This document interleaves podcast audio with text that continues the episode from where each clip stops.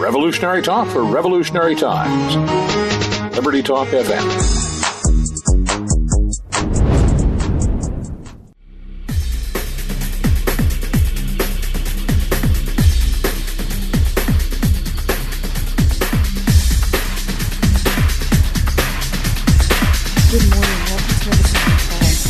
Today, we're going to have a little bit of a different take on the show. I have a special guest, which I'm really honored to have on, or who I'm really honored to have on.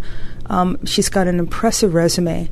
Her name is Dr. Natalie Newman, um, and she's a residency trained, board certified emergency physician who's been in practice for 22 years. So she's been on the front line of seeing all of the changes that have been coming down the pipe from guys, from you, you name it, from Obamacare back to HMOs, etc. Um, she graduated in 1991 uh, from California State University, and she's a degree in biological sciences. Uh, she attended the medical school at Case Western Reserve in Cleveland, Ohio, on an Army scholarship, and she graduated um, in 1995. Um, she went into the ER medical residency in my neck of the woods in New York at uh, North Shore University in Manhasset. And uh, her first assignment uh, on active duty after finishing her residency was at the Womack Army Medical Center in Fort Bragg, North Carolina. Uh, she was deployed to Bosnia, and she was chief of emergency department at Eagle Base in Tuzla, Bosnia. And she actually was one of the well was the only woman um, who was deployed over there. Um, she has taken care of Queen Noor um, of Jordan, and she's got just done yeoman's work. And I think someone who can explain to us different aspects of our healthcare system. Um, she's now working in private practice and in ER at an urgent care. So her journey has come, I would think, full circle from being from training, and I'm sure, like I did, old school training, where you actually have to spend time overnight and you don't leave until it's done kind of residency to being on her own and working in an urgent care and seeing the front line of healthcare. It's not so much the private practice doctors who get to see the people who are out on the front line and who need our help. It's the ur- people who show up in the urgent care. So I wanted to get her take on everything that's changed in our healthcare system. And one of the things that I'm really really impressed with is the fact that you're not just talking about it, but you have started an organization. And I'd love you you to tell our listeners more about how you made the transition to being an advocate for the doctors and the patient relationship. Thank you so much for joining me. Oh, I'm happy to join you. Thank you so much for inviting me, Dr. George. And um, let's see, where's a good place to start? Uh, I have been practicing emergency medicine for 22 years, as you stated, and I did go through the training similar to yours, where there were no limitations at the time. So whenever I rotated through certain programs, such as internal medicine or surgery, we were required to be up all night and carry a, quite a few patients on our roster, and you didn't leave until you got done, just as you said. Um, I do want to clarify one thing. Um, I do emer- I typically work in emergency departments that are attached to hospitals. Mm-hmm. However, after 22 years, I am winding down my career a little bit and um, now working in urgent cares. Although I'm currently being credentialed to work in another ER, I work primarily part time now. Okay. So I do both. I work in urgent cares and I work in emergency departments still. Uh, so uh, the group that you're speaking of called Physicians for Patient Protection, I actually did not form that organization. That was formed by another physician. Uh, but in, in March of this year, March 2017, I joined in August of 2017. Gotcha. Okay, so I just wanted to make that clarification as well. And um, and actually happened upon a group when I was invited into the group. Um, and the changes I've seen over the years have, uh, you know, I love medicine. I love the art of medicine. I still love what I do. I just happen to think that medicine has become more of a business than it has of a clinical entity that it was when I began. it was mostly about the art of medicine. It's always been a business. However, um, it just seems more so now, in my opinion, and it's metric driven. So patients, and again, this is my opinion and not the opinion of PPP or the Physicians for Patient Protection, mm-hmm. that they're kind of moved through the system pretty rapidly. So to give you an example, when I'm working in the emergency department, there are certain metrics called door to doc time, the time it takes for a, a patient to come into the ER to be seen by a physician, and then uh, the amount of time that they are in the emergency department, there are tabs kept on that, and then there are tabs kept on the number of patients who leave without being seen. Uh, there's just variations. Every doctor has certain numbers, and they're kept on each physician, those numbers, and it places you more or less on a bell curve of where you fall with your colleagues, and it can determine whether or not you stay in a job. So that pressure sometimes takes precedence over the care to the patient when it should not. Mm-hmm. Not something we want to do intentionally, but like anybody, if you don't want to lose your job, sometimes you conform. And and I think that's what it's become today. It's just difficult to see that it's come that far. Physicians for Patient Protection began out of concern about the physician shortage today and that gap being filled by mid-level providers. That is not a term that I made up, but a term that is typically used um, for billing purposes or identification purposes uh, with Medicare or certain, you know, governmental entities. Mm-hmm. But made up of uh, the mid-level practitioners are nurse practitioners and physicians assistants. Um, they can also be called be called allied health professionals um, and the and this position gap, these the mid-level providers are considered uh, an option for replace for filling that gap. We disagree with that. We feel that to fill a physician gap, you have to use a physician. About 8,000 medical students this year who graduated from medical school did not match into a residency for those who don't understand what match means, it means that once you graduate medical school, you find a specialty or field that you would like to work in. You apply to a hospital to work in that particular field and interview and hopefully the hospital that you one of the hospitals you interview at will select you for that program and you're a match. Mm-hmm. Um, 8,000 did not match. So there are 8,000 potential physicians sitting out there working in places like Walmart, Target, Starbucks, still trying to get into a residency program. Our PPP's position is that is why don't we use those potential physicians who have already graduated medical school and have their MD license, why can't we use them to fill the physician gap in a more creative way um, in another position that may be created where they can continue their training mm-hmm. until they can get into a residency, but still be able to work as a physician who supervises. That we just sense. think that there are other options to be creative. Number t- uh, number two about the shortage, there's also an extremely severe nursing shortage.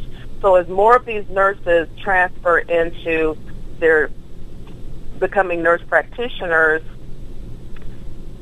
the bedside nurse the, the population of bedside nurses shrinks. Work, working in a hospital, that the, that experience to me has been that some of the floors, when we admit patients to certain floors, are closed because there aren't enough nurses to care for them. So it's it's um, it impacts medicine tremendously when we lose a, a valuable bedside nurse. Mm-hmm. Back in the day, 20 something years ago when I began practicing, I learned from these old seasoned nurses who've been practicing 25, 30 years. They knew their they knew their stuff, so to speak. And but the practice of nursing and the practice of medicine are two very different things. Medicine is medicine, nursing is nursing. However, they complement each other. But one does not replace the other. It is our contingent. We are it is our perspective, PPP's perspective, that we're being replaced by these mid-level practitioners because they're cheaper to hire. that's our ultimate one of our beliefs, and um, and it is it is to save money be- for the hospitals and for the corporations, uh, but in the long run, it doesn't save money because most uh, many times a lot of patients who are being seen by these mid-level practitioners are sent to uh, sent to various physicians or consults inappropriately. They're given inappropriate referrals um, or they're mismanaged. It is hard to document these instances because there's not many people keeping track.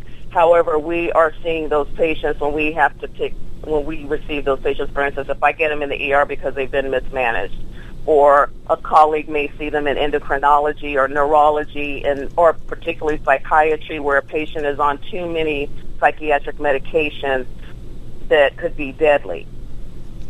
We just the the educational level is not the same. As you know, being a physician, the training is hugely expensive and it's a very long process. There is no shortcut to becoming a physician. I don't want to sound elitist.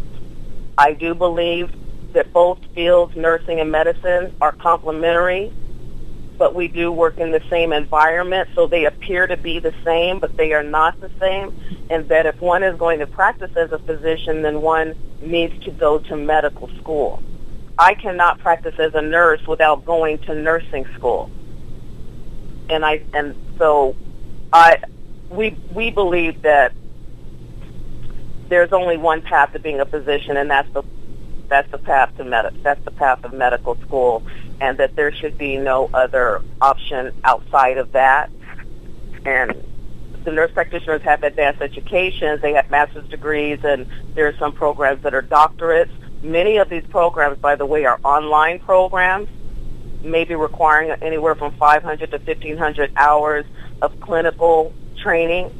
That clinical training consists of shadowing, which is basically working with a physician and observing what they do as opposed to residency where we are actually the ones having to manage the patient under close supervision and on a tightrope.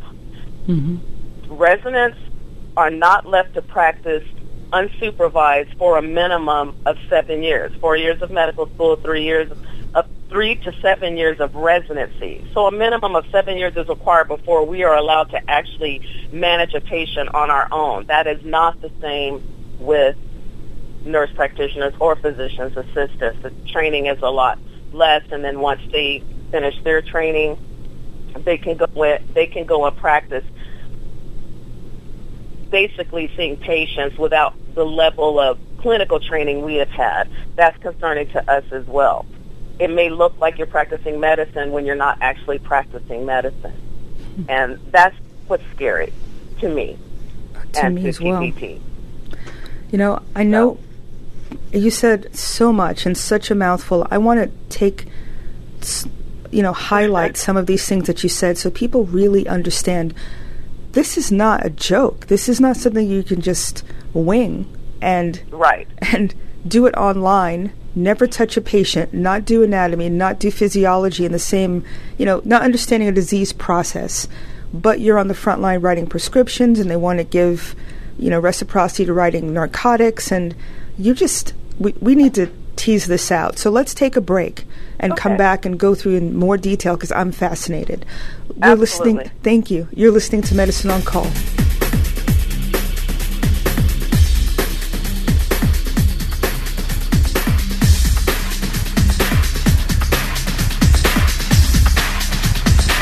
Good morning. Welcome back to Medicine on Call. We're having a really important conversation with Dr. Natalie Newman, an emergency medicine physician and also a member of Physicians for Patient Protection. Am I saying that right? That's correct. Excellent. You know, before the break, at the beginning of your of your synopsis of where we stand now, you said something that really blew my mind. That there are eight thousand, you know, medical doctors out there who cannot practice. My question is, who's filling those spots? Are we getting doctors coming from foreign countries coming into the uh, residency programs and they're taking them in, in, instead of American trained physicians? why are there that many people out of a job? If you can you answer that? Well, I received those statistics from the National Registry, uh, the matching of the matching program, Right. the NRMP, Right. and it is a combined number. So it is the number of medical students who are graduating, beginning their who were who were to begin their PGY one year, their first year of residency. Right. Some are um, students who have returned perhaps from a sabbatical, maybe after medical school took one or two years off. Mhm. It is Canadian graduates and foreign medical graduates. It's a combination. Okay. Um, out of those numbers, the majority are American students. Okay. Um, and the the problem is is that it, they, it's not that they just didn't match. Is that there are not enough residency spots, which is a whole nother subject that we can say for another time.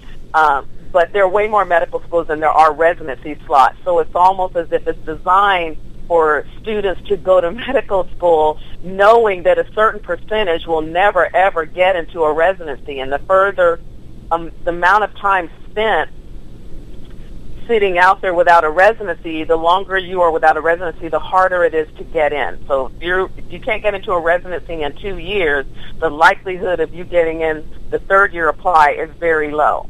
Wow. And and that's not their fault. They may be doing all the right things, there's just not enough slots and it becomes more difficult as time goes on. We think that they should have other options. We have ideas, Physicians for Patient Protection that we think would work better. I mean, that's an, an amazing idea. Imagine being seen by an MD in the ER. Well, this is another thing I question about because I'm, I'm, I'm an independent doctor now. I don't have any really dealings with ERs anymore, unless I'm doing locum tenens, which has been a Mhm. while. But Right. who's the front line? I mean, when when I left locum tenens positions, there were a lot of PAs calling consults to me, and not a lot of ER doctors, MDs, and Mhm. am I wrong? Has that been a change in the workforce there as well, where the PAs are the front line and the nurses are the front line, and then the physicians are overseers there as well?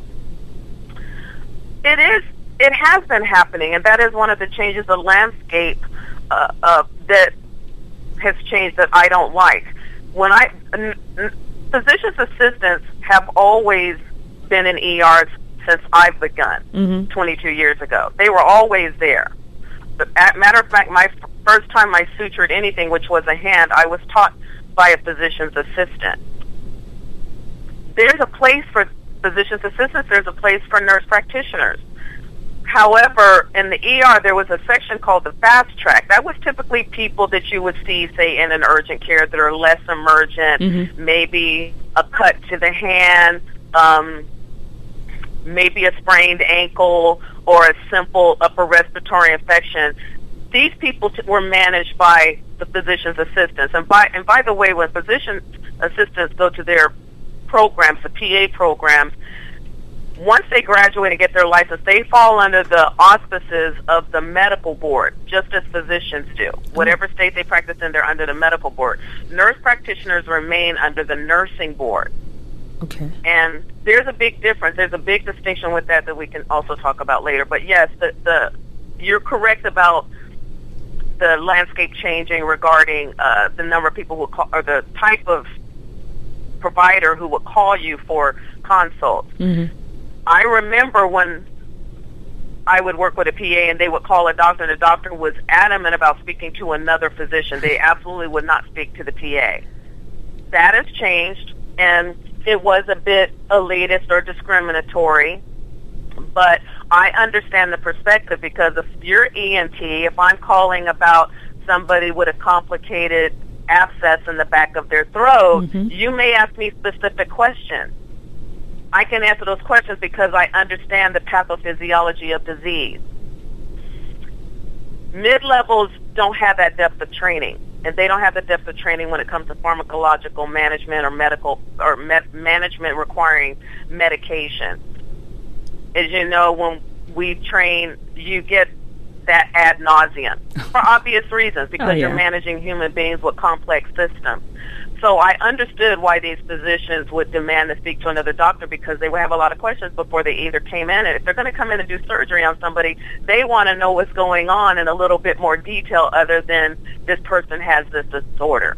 Yeah, or a and sore throat. You know, I'm with you. I'm one of those doctors who's been called in. you're meticulous. Uh huh. You're meticulous. So my feeling is this: I they can call for a consult, but if a doctor asks to speak to another physician, that should be honored. Now, their reasons may vary, but we're talking about the patient. We should never, ever, ever forget that the patient is number one. And our mantra, Physicians for Patient Protection, is patients first, always.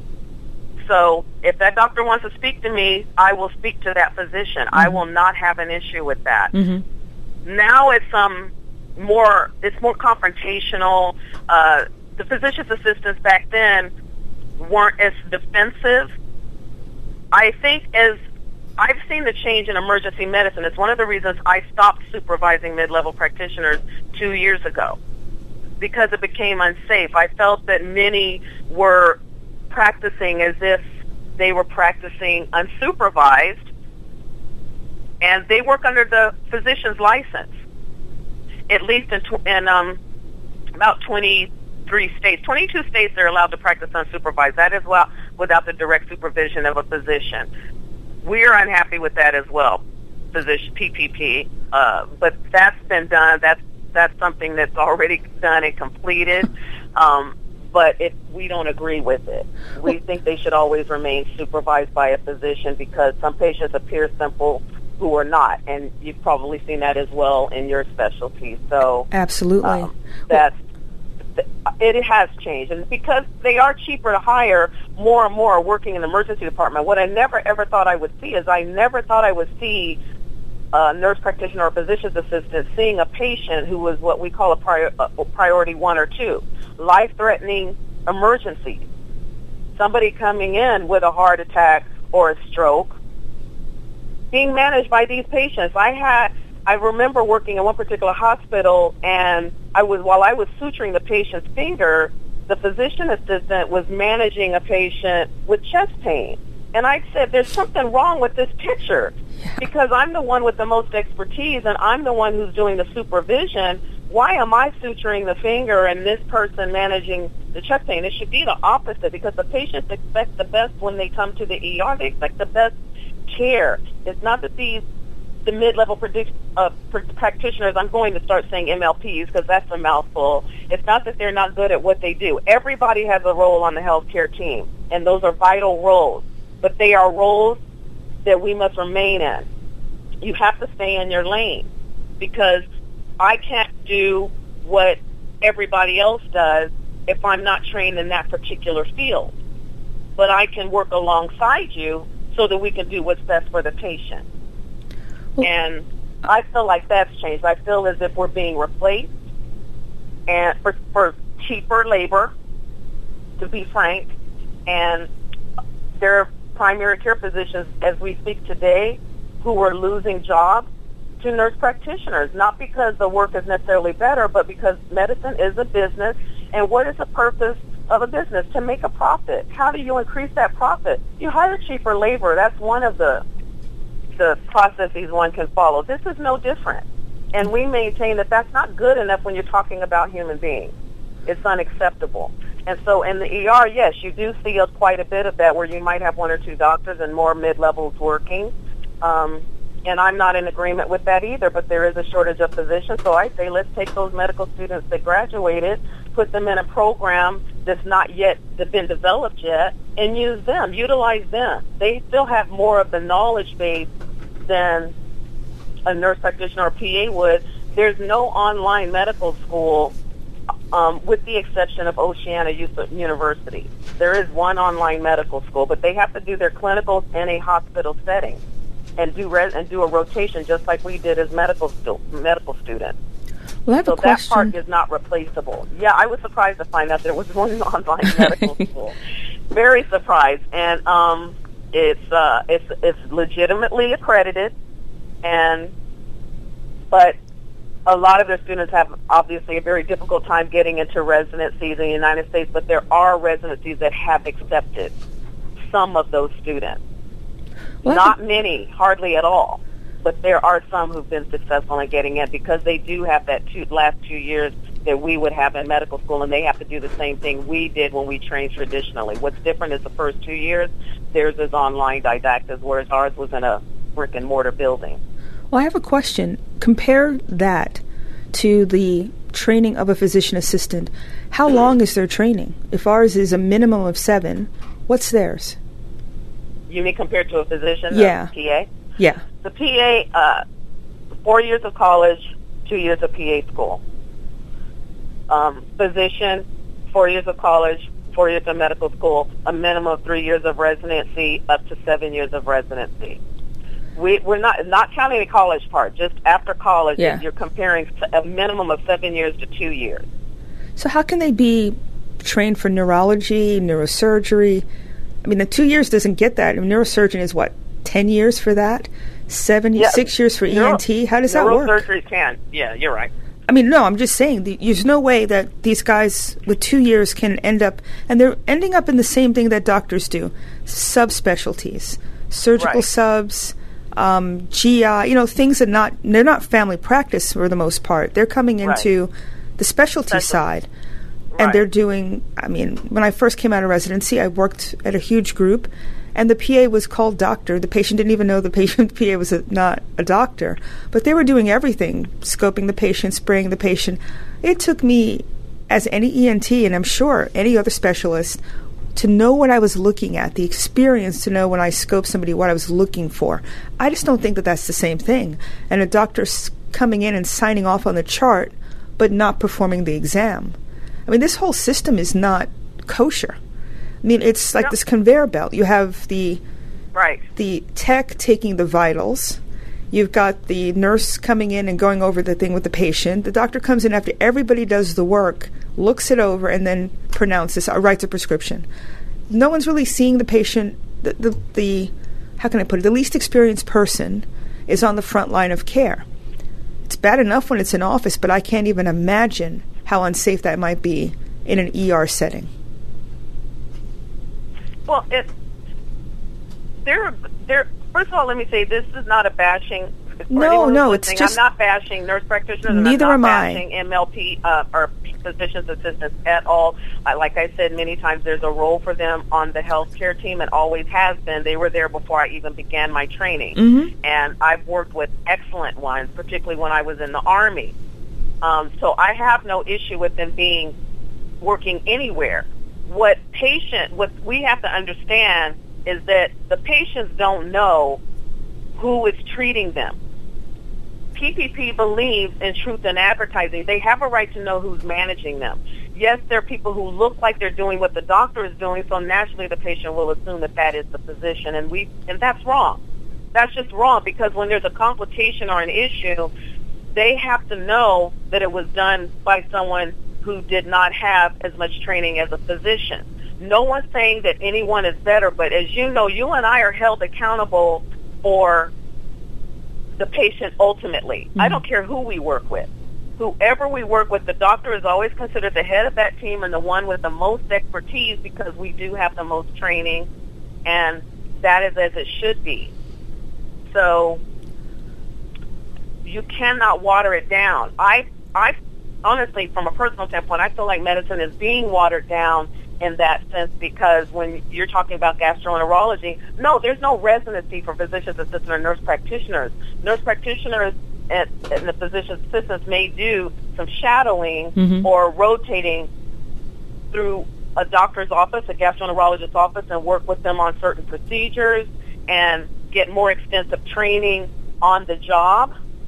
I see it more like an apprenticeship. Mm-hmm and then they can go and practice independently. Some of them now P- PAs have not been able to practice independently, mainly because two years is difficult for that to get approved, and their organization, their umbrella organization, is not in agreement with that. Their the belief system still is you must work under the supervision of a physician. If you want to practice independently, then you are not part of this organization for okay. physician's assistants nurse practitioner is a whole different other animal. And the nurse practitioner, the so it's the AANP. I forgot exactly what the acronym stands for, but it's an umbrella organization for the nurse practitioners. They're extremely powerful. They're a lobby and they're extremely powerful. Mm-hmm. And they do believe that the nurse practitioners can work independently after a certain amount of time and go, and they can go out and open their own office, call themselves dermatologists or pediatrician using hijacking medical terms instead of saying a pediatric nurse practitioner, right. they're saying pediatrician. That's not right. It's not right. No. It's dishonest and it's not truth in advertising. When PPP sees these ads, we contact them directly and we tell them you either change that or we will report you because that is misleading. It, it depends from state to state if it's illegal and um, they they cannot misrepresent themselves. In most states, that is illegal. You cannot misrepresent yourself as a physician. But if you don't have to say I'm a physician, you can just say I'm a dermatologist, and and they'll. And that doesn't mean they're saying they're physicians. They may say in tiny little writing, nurse practitioner. Wow. But most people don't know what a nurse practitioner is. So they assume a dermatologist, that must be a doctor, and they go to that office and that and we have a huge issue with that. And as an aside, I just want to um, state that there is a bill in the House, the Truth in Advertising bill, that was sponsored by Larry Bucshon, who's a Republican uh, senator or congressman from Indiana, and PPP is in full support of that bill. He is a cardiothoracic surgeon, and he believes that a patient has a right to know who's treating them, and it's as simple as that, and we're in agreement with that. So that's actually being addressed. He wants that nationwide, that everybody be identified on the healthcare team by a badge of who they are so the patient knows, and there's no guessing. Makes sense to me. Yes, and, and, and, it's, and but that didn't used to be the case. We didn't have to do that. People were truthful when back 20 something years ago when I practiced, if a patient called a physician's assistant or nurse practitioner or doctor, they corrected them. They would say, I'm not the physician, I'm the nurse practitioner. Now they're not doing that. They're allowing the patient to think that that's who they are is, or stating, I can do what a physician can do. And I'm saying, you can't do what I can do because you haven't had my training. You can't do what I can do, but you look like you can do what I can do but you're not doing what I've been trained to do, and that's misleading.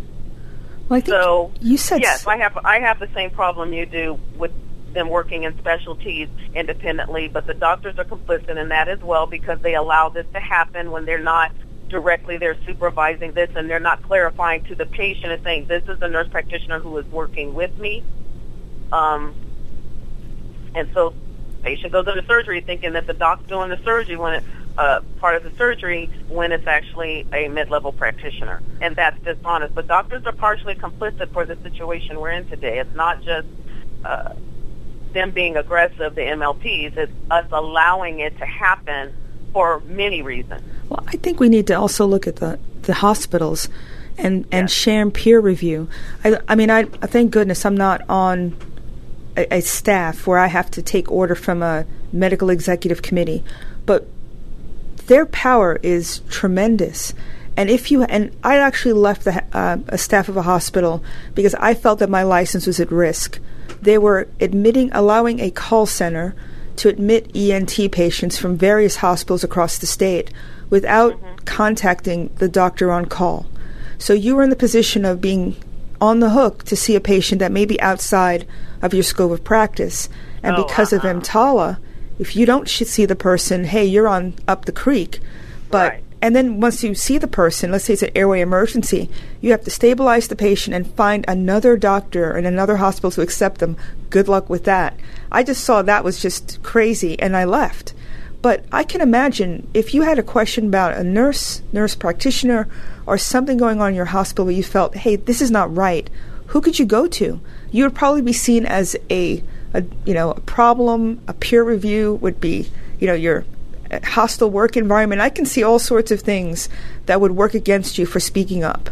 So I think it's a combination of it's just easier to keep your head down, not get it shot off, and whoever has the money, whoever right. controls the pocketbook has the power. This is the mistake I believe that doctors have made. Yes. Becoming an employee of an entity that could give a damn. All they want is your labor. They want the the cachet of having you on staff, but they don't want to treat you like a, a professional. Now it's gotten completely out of control. And the patients are the one, as you said, are on the hook. They don't know. And the patient just wants to come in and get better. That's all they want. But I've actually talked to nurses on the other side, you know, the old school nurses, the ones that we learned Yes. from. They left the profession. I- I don't feel safe. I don't want this outside of my comfort zone. That's right. I mean, they were in the ICU for years and years and being asked to put in lines and take care of patients. They became the intensivist. That's crazy. And they walked into private practice. They do other things in ambulatory surgery centers now. That's a loss That's right. to the patient. You know, do you want a, someone who's been trained for two years to put in a Swan-Ganz, which is a huge catheter? You know, you have a really sick, complicated patient without a doctor in there? I mean, that's crazy. Well, you know what's even more crazy is that there are actually nurse practitioners managing children in the pediatric intensive care unit. What? They're pediatric intensive care unit nurse practitioners. Oh my god. Not and a there are neonatologist? ICUs. There are ICUs that are fully managed by mid-level practitioners. The, it pisses me off. I'll be frank because the patients don't know this. If the patients knew, if you have a child and you and you're in the ICU, it doesn't mean they're not providing care. But if you have one doctor or two doctors, it's not like a ratio. It's not like one doctor to one nurse practitioner and they're being supervised. Mhm. They may all be answering to one physician, but that physician may not actually be present. The other thing that annoys me is that there, because, because I'm in a forum, a, a closed forum of another organization, I do have residents who speak to me and they complain in emergency medicine that the mid-levels are, and the nurse practitioners and PAs are being given procedures over them. Like they have to compete to do procedures. So you went through a surgical specialty. So there's gads and gads of procedures that you have to learn before you can go out and practice as an ENT doc. Mm-hmm. Okay. Now imagine if you were that resident and you have to compete with a nurse practitioner and a PA for the same procedure. When you're the one who's going to be supervising some of them when you graduate. I was incensed when I learned this from the residents. They're like, I have to fight for a procedure because they're giving them all away to the MLPs. I said, how is that possible? What does your program director say about this? They say nothing What? when it's become the norm, it looks like the norm when it's wrong. And I don't even know where to begin. We're right now we're just trying to fight for the patient so that the patient knows who's treating them and that they get managed by the appropriate people in the right way and it's the healthcare team. This is a whole nother animal and it just feels like there is an octopus with a bunch of tentacles out there and it bothers me that the patients don't know. When I speak about it to my family and friends, they're shocked because they said, well, how did it get to this point? And I said, well, doctors are partially complicit in this, and I think burnout is a big part. And when the mid-levels were always willing to step up and do things when we got tired, and they started taking over these procedures and we allowed it to happen and I'm and I saw it happening in ER. I actually did work in one hospital. Now I want to clarify I've never actually been officially fired. However, if you get taken off the schedule, it amounts to the same thing, correct? Yeah. and I worked in one hospital where I was actually on a committee, and my job was to change the guidelines for physician's assistants in that hospital. When I came into the hospital, an incident had happened right before I arrived as a new physician working there that a PA had attempted to do a spinal tap on a three-week-old baby in the emergency department. He couldn't get the tap. He called the patient doctor, a pediatrician in the community, to come in and do the tap. Instead of going to the ER doc who's supposed to be supervising him in that ER, he actually called the pediatrician. What? And that, the first, he should have gone to the ER doc, Yeah. and that may have been because he didn't want the doc to know that he didn't know what he was doing. Oh, my. That happens too when you're not being honest with your supervising physician because you don't want to look stupid or that you don't know what you're doing. So he called this pediatrician. Pediatrician asked the right question: Why are you doing the tap? Why Mhm. is the physician doing the tap? And the PA said, "Because I can do it," and that just blew everything sky high because the pediatrician raised holy, as you know. Oh. I'll leave the four-letter word I can imagine. And the hospital said, and it turned out that in their bylaws, it was very clear that PAs were not allowed to do procedures on infants that young. So they were violating their own bylaws when this when this PA was doing it, and they didn't even know it because how many of us know the bylaws back Oh. and forth? Yeah, those bylaws are long. It's a tome. It's a it's considered Oh, yeah. like a state law. It is not a joke, and it was. And so the director, sweating bullets, asked if anyone wanted to be on a committee, and I said I want to be on it.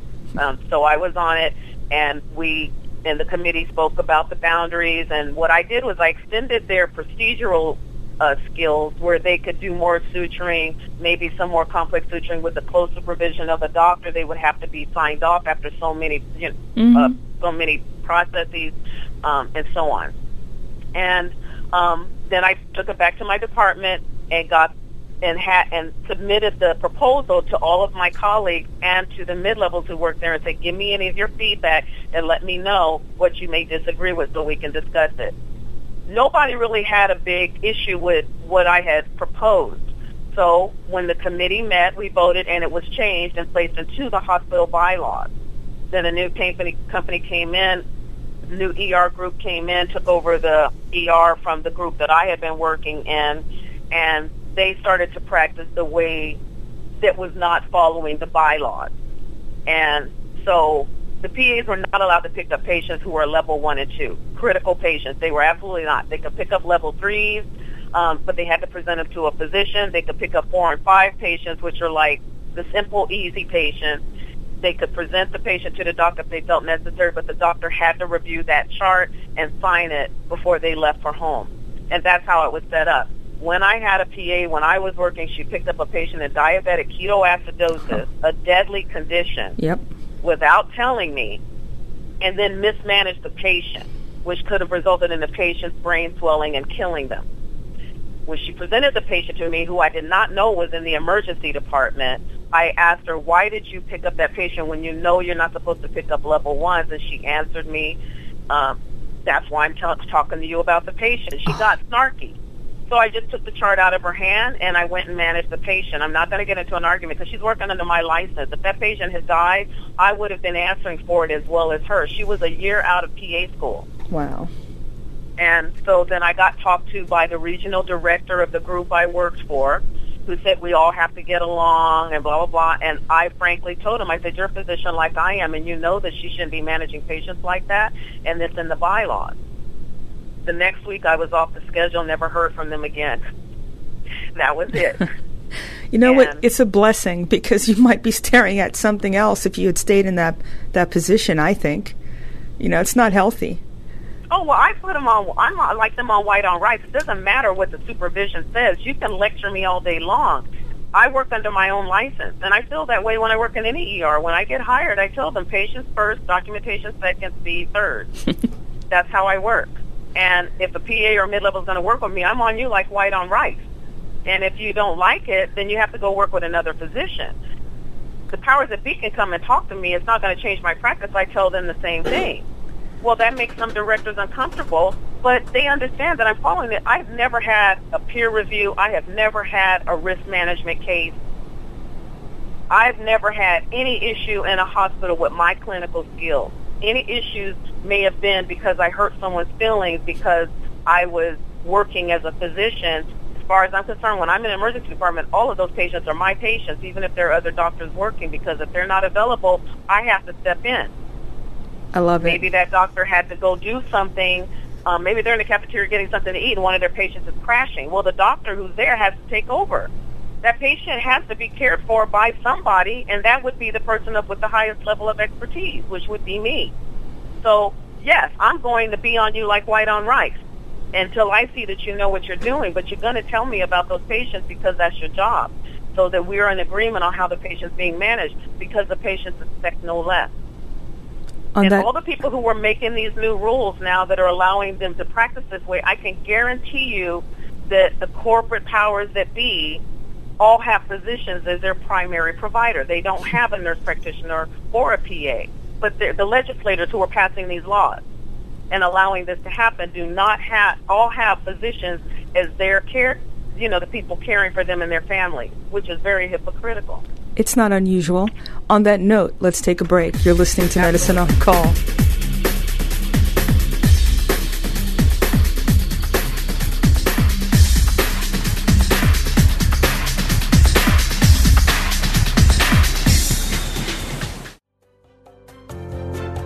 Affordable health insurance was the promise of Obamacare. But for many, the government mandate caused more problems than it solved. This is Dr. Elena George from Medicine on Call, and I want to tell you about a truly affordable alternative allowed under Obamacare Liberty Health Share. Liberty Health Share bypasses doctor and hospital panels, giving you the freedom to choose. And with a maximum of $500 out of pocket per person and 100% coverage up to $1 million per year per occurrence, you can rest assured knowing you and your family are protected. Coverage starts as low as $107 per month and also includes dental, vision, pharmacy, and holistic care. Liberty Health Share puts you back in charge of your health. Visit them online at libertyoncall.org. Again, for a true affordable alternative to Obamacare, visit libertyoncall.org or call toll free 1 800 714 6993 today.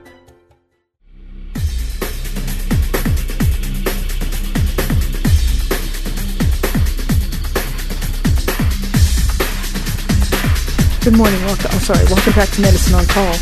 Um, before the break, you said a lot of things that I want to just because we only have ten minutes left, but I definitely want to go over a little bit more detail.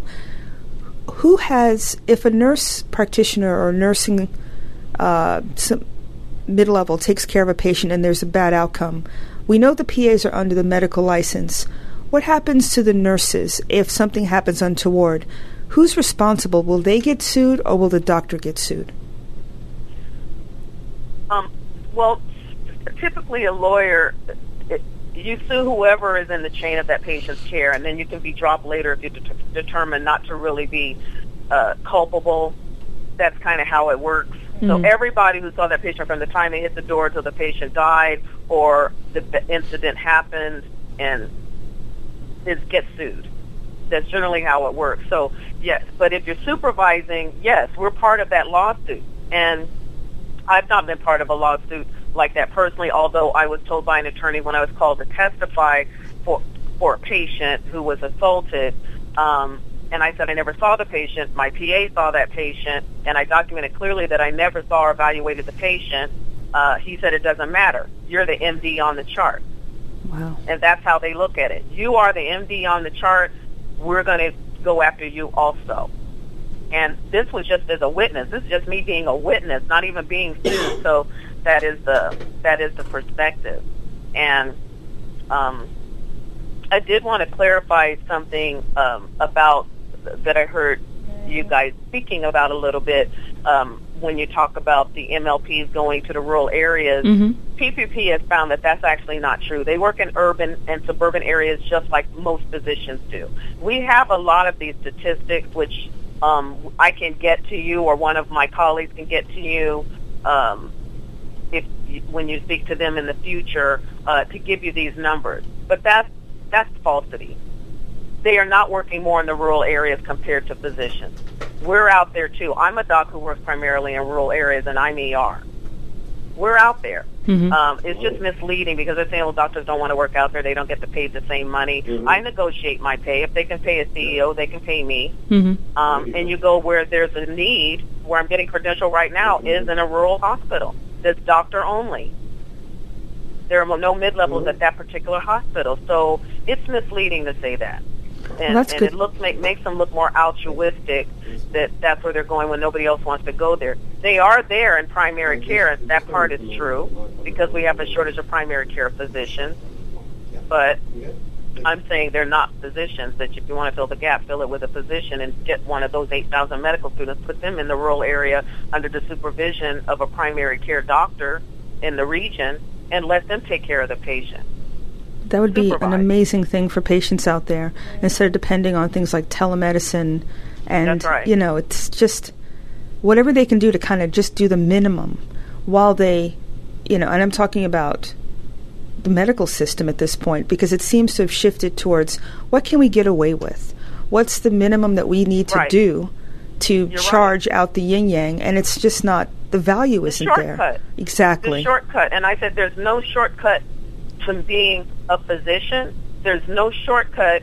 If you take a shortcut, the patient gets cut short. Yeah. And do you want that to be your family member? And if that's if you're okay with that, you have that choice. There are people who prefer to see nurse practitioners that's their choice. All we're saying is let them know their options. Okay, but don't say that you're me and you can do what I can what, that I what I can do. Don't do that. That's dishonest. Because you can't do what I can do. You don't have the depth of training that I have. And that's that's not being arrogant. That's just a fact. And there's a reason we're trained at that level. I think you said we're, we're, we have a huge responsibility. The patients, we're in America. There's a reason we have the best medicine in the world because we did not settle for less.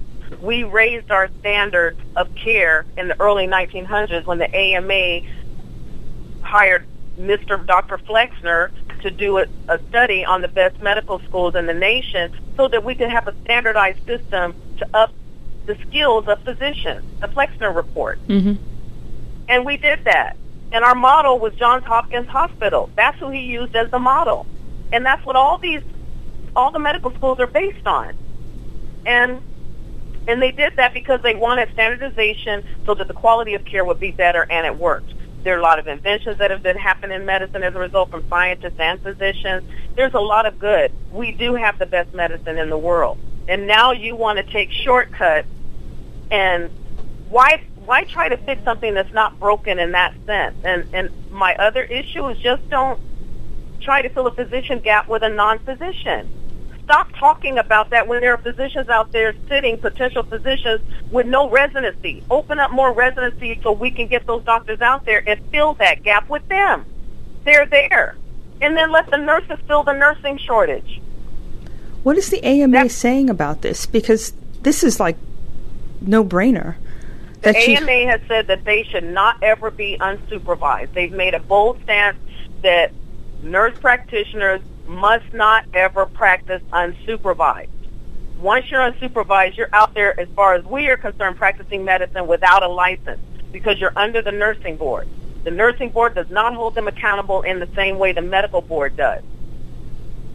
Wow. Not by any stretch of the imagination. Nursing board is more lax.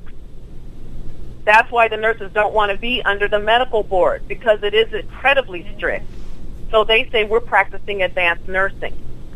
But yet you open up a practice saying that you're a dermatologist and that you did residency and that you have your board certification and this practice.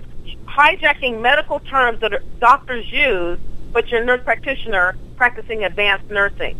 That is not truth in advertising. That is lying, and that is being intentionally misleading. And that's wrong. And that's what PPP is fighting.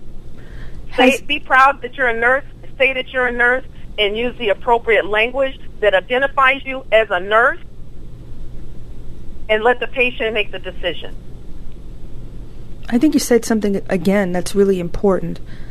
And it's not about again, it's not about bashing anybody. It's about, as I, as you said, truth in advertising, and letting patients know what the difference is, so that they can make an informed choice. And I agree with you. There'll be people who want to do telemedicine. There'll be people who want to see a nurse practitioner who don't mind seeing a PA, want it. But that's right. what we really need to, you know. You are you the only professional group that's taking this tact on this? Because I again, I'm not an AMA member, but I haven't heard a thing from them in terms of scope of practice and and what's going on on the front line. Oh no, there's a larger group than us called Physicians Working Together. Uh, when we went to when I where I met you in D.C., they were there also, and we work. And um, they've been around longer than us, and I can't speak on their group because I'm not a member of that. Although we work because our group is new, mm-hmm. but that we were there together to speak about that topic, and they are a much bigger group than us. We have about 4,000 in our group. Uh, they have way more thousands than that. And we are in agreement with the Truth in Advertising bill. We support that, and we don't believe that mid-level should be un- practicing unsupervised. So, yes, there are other groups that existed before us that are also fighting this.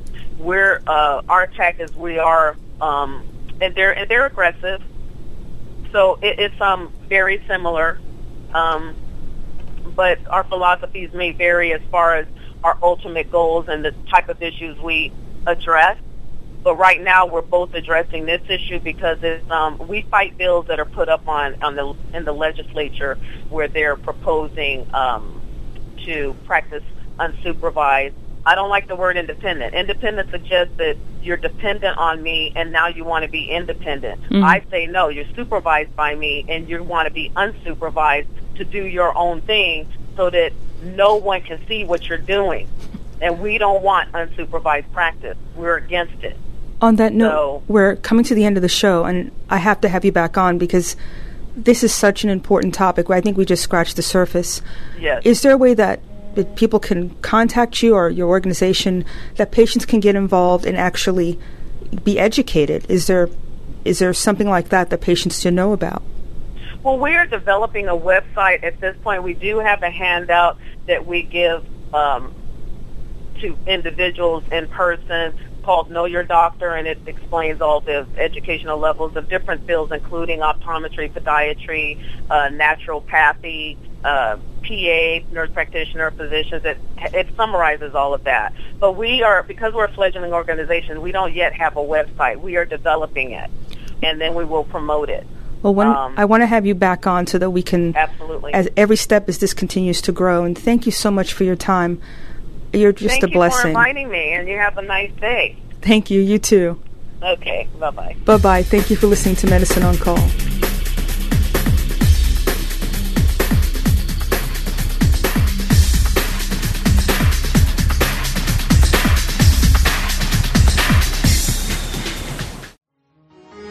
Revolutionary talk for revolutionary times. Liberty Talk FM.